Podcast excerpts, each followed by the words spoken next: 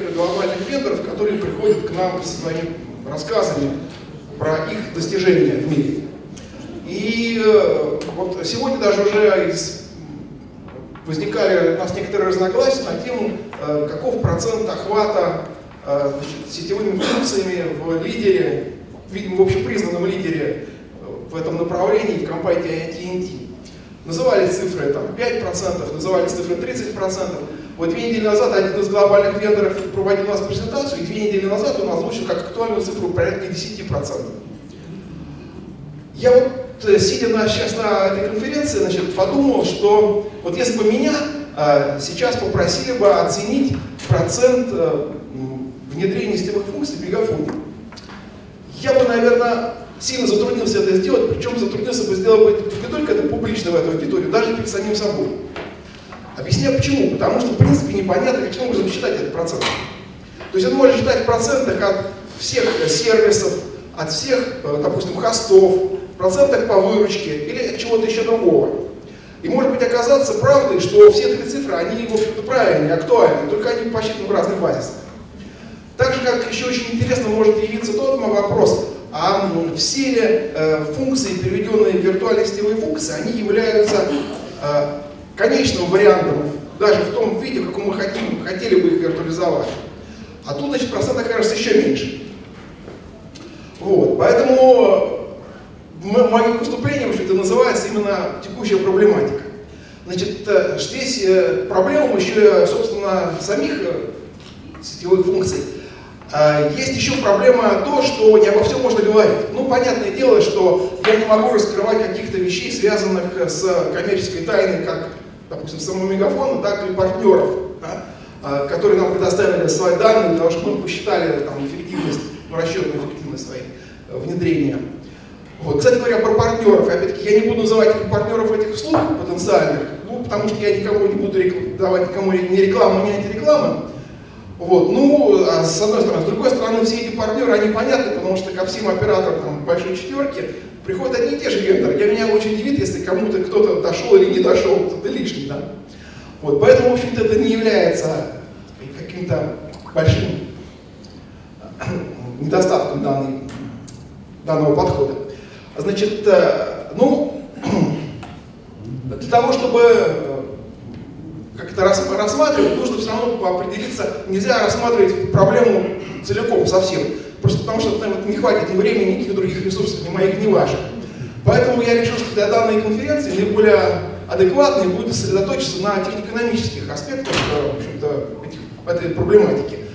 Понятное дело, что, в общем-то, наш мир, он является непрерывным, так скажем, скорее всего, аналоговым, да, в такой терминологии. Любая дискретизация, любая классификация, она его округляет и, в общем-то, разрывает естественные связи. Поэтому нельзя, даже выделяя технико-экономические аспекты, нельзя забывать про все остальные аспекты, они будут так или иначе тоже или звучать, или подразумеваться. Вот, на мой взгляд, сейчас текущая ситуация очень хорошо вот эта картинка иллюстрирует. То есть мы из дома уже вышли, на коня сели, но что делать дальше, толком мы не знаем. Вот, причем цена вопроса очень высока. Сейчас мы все находимся в попытке ответа на один из двух извечных русских вопросов. Что делать пока? Но так как цена ошибки очень высока, то понятное дело, что неправильный выбор очень быстро приведет к необходимости отвечать на второй извечный русский вопрос. Да? Кто же виноват в том, что мы пошли не туда и сделали неправильный выбор? Поэтому, в общем-то, выбор правильного решения, он очень важен для всех, это ответственное решение. Чтобы принять правильное решение, нужно как-то рассмотреть какие-то аргументы. Они опять-таки, так же непрерывны, как и наш остальной мир, вот, но для простоты рассмотрения, классификации, можно выделить, например, вот эти 3 направления и немножко рассмотреть по ним. Я думаю, что во всех крупных компаниях процесс принятия решения о закупке как чего-то, он происходит примерно одинаково. Да, то есть, вот, допустим, в МегаФоне есть такая структура, которая называется инвестиционный комитет. Может быть, даже в других компаниях она так же называется. Она называется как-то иначе, но суть от этого не меняется. То есть туда нужно прийти с ответами на, в общем-то, 3 вопроса, очень простых. Да? Сколько нужно сейчас денег, чтобы вот вашу идею, с которой вы пришли, осуществить? вопрос, а сколько это реализация, если мы вам дадим эти деньги, дадим свое добро, сколько это нам даст денег, выручки-то? Нам вообще есть смысл этим заниматься или нет? Ну и третий вопрос, а какие там сроки, риски и прочие ограничения? Насколько мы адекватно все оценили? Вот опять-таки попытаемся немножко пробежаться по этим трем направлениям. Сколько вложено? Вопрос, на самом деле, очень сложный, потому что непонятно, какой правильный масштаб внедрения. Ну, то есть, понятное дело, что можно взять, виртуализовать одну функцию. С одной стороны, риски минимальные, а с другой стороны, эффекты практически никто не заметит. Да? И опять-таки придется, если это направление внедрения сетевых функций виртуальных не являлось правильным, нам очень быстро придется отвечать на вопрос, кто виноват, почему же мы все остальное не виртуализовали, потеряли деньги, время упустили. Значит, но, с другой стороны, сразу охватывать все тоже нереально. Вот опираясь на данные, которые нам дали, значит, вендоры, то же самое IT&UT, у них бюджет 21 миллиард, по-моему, там уже такой цифры назывались на внедрение виртуальных функций. Ну, понятное дело, что нам, в общем, никто столько съесть не даст. Даже если мы, может быть, смогли бы столько съесть, это я не знаю, смогли бы мы или нет, но столько никто съесть не даст. Вот, поэтому нам нужно понять, чем мы ограничимся, да, какой объем виртуализации.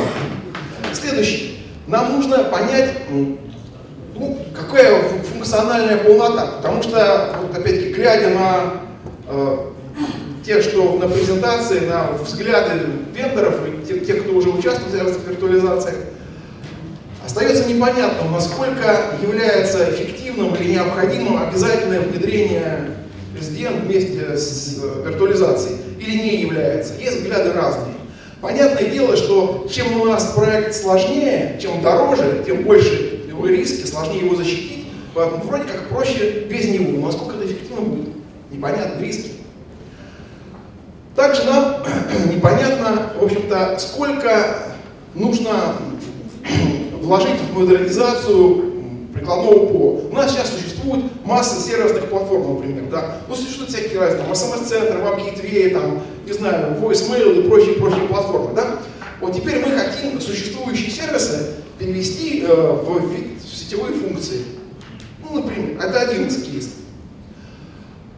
Значит, для того, чтобы у нас все вот управлялось там красиво, там мы, значит, меньше места там в ЦОДе потребляли, там было, все было проще и лучше, да? Вот. Значит, мы пытались от наших вендоров, ну, тех, кто поставщиков, в первую очередь, облачных платформ, пытались получить требования к виртуальным сетевым функциям в письменном виде. Мы, значит, сначала задавали этот дурацкий вопрос всем, кто к нам приходил. Потом мы поняли, что меняемого ответа получить нам не удается. Мы устали и перестали задавать этот вопрос всем подряд, перестали пытаться, значит, получить на него ответ. Но все равно вопрос остается, потому что дальше, когда мы задаем вопросы поставщикам, то есть у нас решение не моновендорное, я надеюсь, что оно будет дальше моновендорным, а поставщикам, вот, потенциальным поставщикам этих виртуальных функций, ребята, а сколько будет стоить ваше решение в виде NFI? Ну и сколько будет стоить в виде классическом? Да? Мы, значит, получили самые разные ответы. Да? Мы задавали достаточно большое число поставщиков. Причем интересно то, что если мы пронормируем их ответы стоимостью самой платформы, да, то есть то перевод в сетевые функции может измеряться от единиц процентов до больше, чем 100%, собственно, за самой функциональности. И политика лицензирования, она тоже, они нас поразили, так сказать, широтой взглядов своих, то есть никто из вендоров сетевых функций потенциальных, он, в общем, не повторился в своих видениях того, как это должно лицензироваться. Вот. Поэтому здесь тоже остается много вопросов. Значит, дальше. У нас, когда мы переходим от классических решений, где за всю платформу отвечал один вендор, он отвечал за масштабирование, за отказ в устойчивости. Если что-то у нас не было счастья, мы приходили к нему и говорили, а ты же обещал счастье, а где оно, да? Вот там Новый год не пережили или еще что-нибудь, да? Или там была какая-нибудь авария по питанию, а почему у тебя резервирование отработало? То в данной ситуации правильное разделение между обязанностей между, собственно, вендором прикладной части и облачной, они тоже оказываются не так очевидно. И в виде, с которым мы согласились, ни один из поставщиков CloudOS, в общем-то, нам изложить это пока не смог. Вот. Это затрудняет ответ на вопрос, сколько мы вложим. Но сколько получим, оно еще все более туманно, потому что зависит от объема вложения, зависит от скорости вложения. Да? То есть одно дело, если мы будем медленно инвестиции, то как бы эффект тоже будет появляться медленно, и по итогам нашего вот этого периода он будет относительно небольшой. Вот. И, значит, от правильности вложений в то направление, которое есть, опять-таки, опираясь на рассказы наших партнеров, можно предположить, что по их опыту вот на западных рынках, допустим, эффективность вложения в сервисы, которые связаны с частным сектором, ну, с B2C и с B2B, они, в общем, разные. Да? И с их точки зрения есть приоритеты различные. То есть здесь тоже нужно определяться, какие рынки мы охватываем. Вот. Когда нам нужно опять-таки изложить риски, ограничения и все прочее. Когда возникает риск, у меня сразу вот ассоциация с Насимом Талебом. Хоть мне тут коллеги сказали, что вот сейчас уже есть более модные авторы, но все равно у меня очарование, значит, этим автором не прошло. У него много цитат на тему, я выбрал именно это только потому, что она короткая и хорошо помещается на слайд, можно было бы выбрать и другие. Ну, значит, в чем смысл рассмотрения рисков для нас? Мы, когда что-то считаем, у нас есть свои, значит, прогнозы, ну, или данные о том, сколько это стоит сейчас, наше видение о том, сколько это будет стоить завтра. Но никто не говорит, что завтра оно будет стоить столько, сколько мы предполагаем, да? Потому что здесь нужно закладываться не на месяц, а на годы, как минимум, на годы. Вот. Никто не говорит о том, что мы, в общем-то, учли свои стоимости правильно. Вот я тут уже приводил пример, что когда потенциальные поставщики сетевых функций отвечали на вопрос, сколько будет стоить перевести их, значит, приложение в сетевые функции, то разница между их видениями была больше, чем на порядок. Мы взяли ответ, мы отпрашивали 100% поставщиков. Вот, мы взяли, неким образом усреднили их ответы и аппроксимировали их на остальных. Вот, никто не может поручиться за то, что, в общем-то, аппроксимация, она правильная. Также, когда мы рассматривали, так сказать, наши вот, кейсы просчитывали, мы, значит, некоторые затраты и выгоды мы учли, а некоторые мы посчитали, что они будут несущественны. То есть, в общем-то, по большому счету, это только наша гипотеза, что мы отбросили несущественные, так сказать, моменты и учли существенные. Может быть, мы где-то здесь ошиблись. То есть риски тоже, в общем, достаточно велики. И это, так сказать, отдельная проблема. Ну, вот про проблематику, связанную с финансами, с первым блоком, я вот коротко рассказал. Теперь как бы второй блок — это техника. Здесь свои тоже есть проблемы. Ну, например, готовность стандартов. Вот когда к нам приходят поставщики CloudOS, они чего говорят? Что когда вы перейдете на облачные технологии, вы можете использовать любое железо, самое дешевое. Надежность его становится неважна, потому что CloudOS, она позволяет легко переживать отказы там, даже десятков серверов, и все у вас вы не заметите. И вы можете раз в месяц объезжать свои ЦОДы, менять все, что там за это время сломалось, не нужно бежать, там, менять сервер, когда он сгорел. Вот. Это с одной стороны. С другой стороны, те же самые поставщики говорят, ну вам будет гораздо лучше, если вы все купите у нас. И железо, и софт, и сетевые функции. Мы говорим, ребята, а почему так? Это все говорит очень просто, потому что, например, могут быть проблемы с драйверами железа для CloudOS. Мы взяли несколько дистрибутивов и попытались сами поставить их на... Потому что они все бесплатные практически. Пытались сами их поставить на достаточно современное железо, свеженькое, купленное, ну, меньше, чем год назад. Вот. Еще стоящий на поддержке и все прочее, которое формально заявлено как поддерживаемое этими CloudOS-ами. И видим, что проблема-то с драйверами есть. То есть на одном и на одной конфигурации лезут одни вылезают, для нас неожиданные моменты, на другой другие, а на третий вроде как мы не замечаем этих странных эффектов. То есть не то, что у нас так руки совсем кривые, оно не работает вообще. То есть проблемы есть, и кто их будет решать в этой ситуации, тоже, в общем, не до конца понятно. Значит, в общем, некая неурегулированность стандартов, стандартизации железа есть. Значит, стандартность ПО.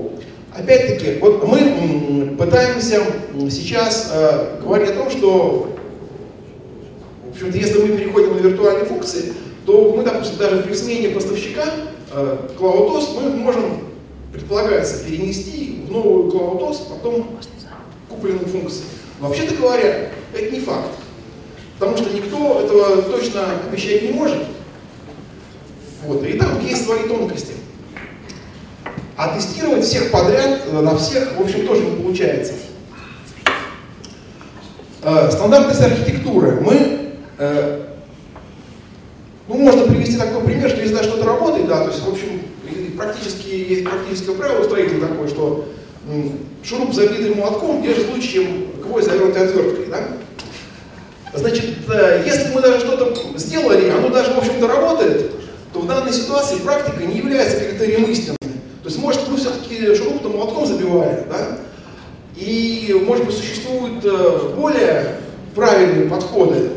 Вот. И так как, в общем-то, со стандартной архитектурой и с ее пониманием полной ясности нету, по крайней мере, у нас, это тоже представляется одной из проблем внедрения. Ну, с этой темой связана сильная готовность персонала. Мы относительно недавно составляли программу обучения людей на 17-й год.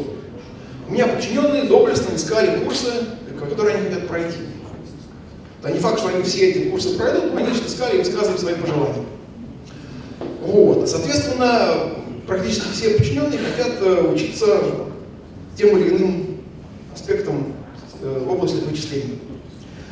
Значит, я после того, как они прислали свое видение, там очень хотят учиться, я тоже поискал, посмотрел, что есть.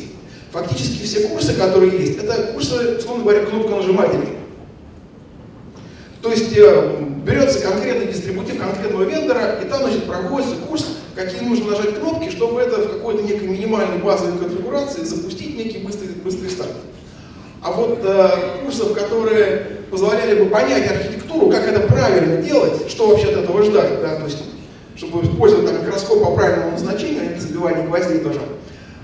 В общем-то, никто не предложил. Я задал этот вопрос нескольким вендорам CloudOS. Ну, так же как ответы были такие, ну, это нужно запрашивать нашу штаб-квартиру, там, туда-сюда. Ну, в общем, они ушли в эту задумчивость. И так же, как с вопросами о письменных требованиях к NFI, они, в общем, с ничем конструктивным из этой задумчивости пока не вернулись. Это тоже такая проблематика, которая есть. Вот. Отдельно хочется поговорить про готовность модели взаимодействия. Ее тоже нету. Но вот можно проиллюстрировать, наверное, эту проблему таким примером, что когда у нас есть телевизионные студии, они вещают в эфир, да? Значит, вот они за ретрансляцию физическим транслятором, который в эфир вещают, они платят деньги самим ретрансляторам. Но когда какой-нибудь провайдер начинает их ретранслировать в интернете, они почему-то хотят денег с этого провайдера. Хотя они такие же ретрансляторы, в общем-то, как и эфирные станции. Да? То есть с точки зрения здравого смысла здесь не должно быть разницы. Понятно, что разница есть в другом, потому что у провайдеров, в общем-то, есть деньги, с них можно попытаться что-то получить, а у ретрансляторов физических денег-то нет. Вот. Но, собственно, это не со здравым смыслом, не со справедливостью, не со всем прочим разумным это не связано. Поэтому здесь тоже непонятно, когда есть некий пул разработчиков сетевой функции, есть пул разработчиков CloudOS, то кто и как, на каких условиях должен с кем договариваться о том, чтобы они провели тесты, интероперабилити, да, что они совместимы друг с другом. Чью ценность это больше повышает? Ценность CloudOS или ценность сетевых функций? Непонятно. Сейчас на практике я могу сказать, что вот то, что я знаю, вендоры в лучшем случае предлагают заключить договор некий, который, текст которого является, так сказать, коммерческой тайной с поставщиками сетевых функций, да, о неком совместном сотрудничестве. Да? То есть это не является прозрачным, ну, для, допустим, для операторов, как конечных потребителей этого процесса, и, может быть, даже хорошим для нас, да, как для конечных заказчиков, моментом. Вот. Ну, третий, такой небольшой уже совсем блок, это связанный с модой. Вроде как мода, она совсем не имеет отношения к технике, но фактор тоже оказывается существенным. Так же, как у нас, допустим, довольно трудно в январе купить солнцезащитный крем в магазине. То есть, конечно, найти можно, но если летом они продаются в любой лавке, то тут надо будет поискать. Даже у нас и сейчас оказывается, что целый ряд производителей софта предлагают новые версии своего ПО только в виде виртуальных функций. Или оказывается, то есть нет просто обычных приложений, или оказывается, что виртуальные функции дешевле, чем классические приложения. Да? Ну это вот, это опять-таки конкретные примеры, у меня есть конкретный производитель, конкретный ПО. Когда это так оказывается. Вот. То есть как бы фактор моды, то, что вот они считают, что это следующий шаг, который обязательно, тоже влияет. Так же, как влияет на то, что вот я уже говорил на предыдущем слайде, что у меня практически 100% подчиненных хотят и готовы учиться в области технологий. Вот такого единодушного у других технологий нету. Это тоже фактор моды, потому что они считают, что это повышает их ценность и их перспективы. Ну и мода, как, так же как фактор бренда, никто не отменял, что вот, опять-таки, ни для кого не секрет, что во многих случаях выбор поставщика, какого-то решения является имя поставщика. Потому что если окажется, что решение плохое, то будет аргументация, ну, я же выбрал самого крутого в мире, да? Чего же вы от меня хотите? Если я выбрал бы кого-нибудь менее крутого, менее, было бы все еще хуже. Здесь тоже выбор зачастую может быть подспудно, что если я выбрал сейчас самое правильное, самое модное направление, то вроде как меня ругать не за что. Поэтому этот аргумент тоже нельзя сбрасывать со счетов. В общем, проблематика, она более-менее понятна. Значит, какие хочется сделать выводы? Я, с одной стороны, я уже заканчиваю. Значит, для того, чтобы мы двигались вперед, нам очень важно взаимодействовать друг с другом. Я считаю, что необходимо операторам, ну, в частности, операторам, ну и не только операторам, но всем остальным, больше взаимодействовать. Если кто-то, например, из коллег уже смог получить ответы на вопросы, какие требования, ну, например, какие требования нужно к сетевым функциям предъявлять, и этим ответом удовлетворился, то это вполне можно поделиться с коллегами, это не ухудшит рыночные позиции оператора, а, собственно, позволит несколько урегулировать эту отрасль, стандартизировать, в общем-то, снизить издержки всех, в том числе и здесь. Значит, это вопросы, то, что нам нужно все-таки решать, вопросы взаимодействия, правильного взаимодействия. Да, рынок России не такой большой, но он не такой крошечный. Мы можем сами, договорившись, в общем-то, установить многие правила взаимодействия, правила игры в отрасли. Здесь, по крайней мере, в российской отрасли, если мы будем действовать единообразно, и, в общем-то, я считаю, что это будет плюсом для нас. Ну и также я считаю, что вот целый ряд озвученных моментов, например, то, что, ну, самое очевидное, то, что я сказал про отсутствие, например, курсов фундаментальных, они могут кого-то натолкнуть на мысль, что они плохо будут прочитать и заработать на этом. То есть я надеюсь, что, в общем-то, то общение, которое может быть последовать за моим выступлением, там, в кулуарах или после этой конференции, оно, в общем, будет полезным для всех сторон и продвинет нас дальше в решении этой задачи. Спасибо за внимание.